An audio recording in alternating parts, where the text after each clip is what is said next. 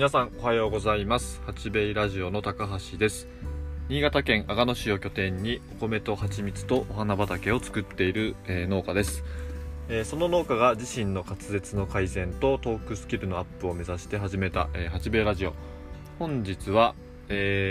ーナンバー5、栗園で蜂蜜を取ってきましたというお話をしてみたいと思います。先週末ですね、金曜日かな、土曜日と日曜日とちょっとで、法事が、ありまして、仕事がちょっとできないというか、感じになっていましたので、予定として。金曜日に割とその全ての仕事を、切りのいいところまでちょっと終わらせておきたいなというので、蜂蜜の採取に行ってまいりました。で、例年その、上半期最後の採蜜といいますか、ある程度まとまった量の、蜂蜜を採取するのが、そこで最後になるんですね。7月のだいたい上旬から中旬ぐらいの間ですねに採取します。で、その場所が阿賀野市の隣、阿賀町という場所、そこ名前がね似てるんですけれども、阿賀町という場所ですね、旧上川村という、場所になるんですけれども、そちらの栗園さんをずっとお花が咲く時期になるとですね、いろいろ、新潟県の下越地方というところを、何か所か回るんですけれども、最後の、目的地がその栗園さんになります。で、ここはですね、何年でしょうね、もう八兵衛を始めてもうすぐの頃からですね、確か紹介いただいてですね、今その阿賀町の町議会議員をされている、宮沢さんっていうですね、女性の議員の方とちょっと知り合う機会が、ありまして、そちらの方にちょっとね、ご紹介いただいて、その栗園さんを、紹介していただきました。そこからもう毎年ですね、その、最終目的地にですね、蜂の巣箱を、移動して、そこで、蜂の管理をしながら、栗園で、蜂蜜を取るというのが、恒例行事となっております。で、すごくね、ここの栗園はですね、移動しやすいというか、動きやすいというか、なんせその、普通、その果樹園とかっていうのは、割とその山手というか、その勾配があったりとか、そのアップダウンがあったりとかするんですけれども、ここはすごく平地なんですよね。平らな場所に、あって、でその栗の木もですね、すごく綺麗に植えられているというか、その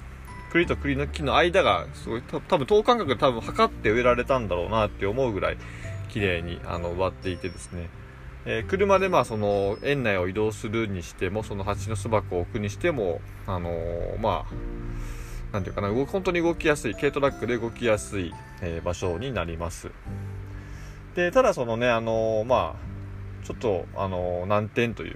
ではないのかな、怖いのがですね、やっぱ熊の出没がちょっと時たまあるんですけれども、初年度一番最初の年は多分出なかったような気がしますね。で、2年目以降ですね、そのやっぱり何回かその箱を壊されたりとか食べられるようになって、猟友会の方に連絡をさせてもらってですね、その熊を取ってもらったりとか、電気柵をかけたりっていうのもしていてですね、本当にその八兵衛を始めた当初はすごくその全ての箱をですね、そこに全部持って行って、そこで管理しながらその蜂蜜を取るみたいなことをしていたんですけれども、やっぱりその熊のリスクだったり、そのそこまで毎日通うのも、距離が結構ねあるんですよね。時間にすると1時間片道かかるかかからないかぐらいなんですけれども、やっぱり毎日ね、そこに全ての蜂があることで、毎日通わなきゃいけなくなったりもするので、いろいろその時間的にも、厳しいなっていうので、今はですね、大体おおよその栗園に行く前の、採蜜が終わるとですね、一旦その自宅近くの阿賀野市の拠点の方にほぼほぼ移して、そこで、その来年に向けた蜂の準備だったりをしながら、その栗園は栗園でですね、別なその蜂というか、そこ用の蜂を、最低限持っていって、なるべくその毎日行かなくてもいいような格好をとっております。でまあ当然その、電気柵なんかクマの対策もしっかりですね行っておりますので、今年はですね本当にまた実際そのクマが近づいてきたのかもちょっと分かりませんけれども、なんとか被害もなくそこの、剥離園での作業を終えることができました。で、蜂蜜の方もですね昨年はたまにこのラジオでもお話しするんですけれども、雨がね、梅雨の雨がすごく長くてですね、6月の本当に7日場くらいからなのかな、ちょっと正確ないつからっていうのは覚えてないんですけれども、ちょうど開花とともに、栗の花の開花とともにもう雨がずっと7月いっぱい降り続くようなところでですね、ほぼほぼ多分蜂が飛べなかったんでしょうね、きっと。だから去年はね全く取れませんでした。で、今年でね、どうかなと思ったんですけども、その栗の花の開花から逆に、去年とは逆にですね、この梅雨の雨に入るまでずっと晴れが続きましたので、今年はねその蜂蜜の採取がすごく良い年だったなというふうに思っています。なので本当に天候に左右されるなというところですね。で、新潟県阿賀野市の方というか、新潟県自体もですね梅雨入りはしていたんですけれども、本当昨日の日曜日の午後ぐらいまでずっと晴れ間が続いておりまして、で今朝ですねその蜂蜜の採取自体は金曜日の朝早朝に全部終わらしてしまって、巣箱の移動をですね今朝行ってきました。でその栗園からそのまた阿賀野市の拠点の方に全ての箱を集めて、今度そこで来年に向けたまた準備をしていくというような形を取っていこうと思っています。なのでね、今年は今のところその熊の被害がね、例年だとねもう多分1件2件は出てるんですけれども、なんていうかな、ラジオでちょっとこれは話したかわからないんですけれども、電気柵プラスその狼のおしっこ、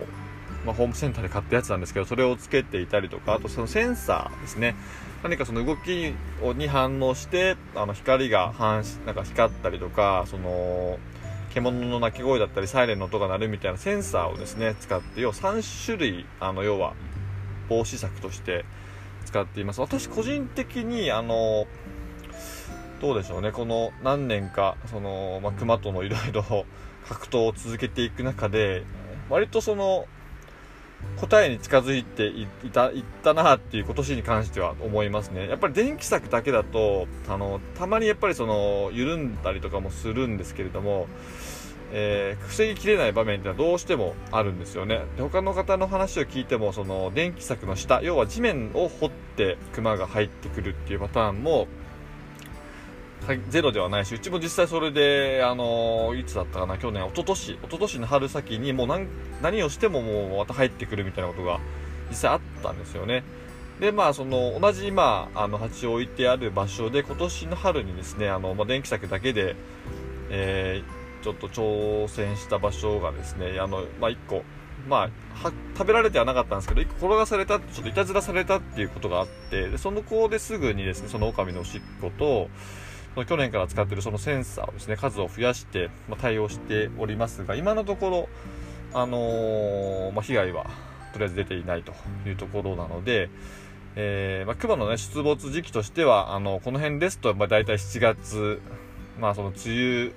入りぐらいから秋口かな、冬に入るまでの間が、数は多くなりますので、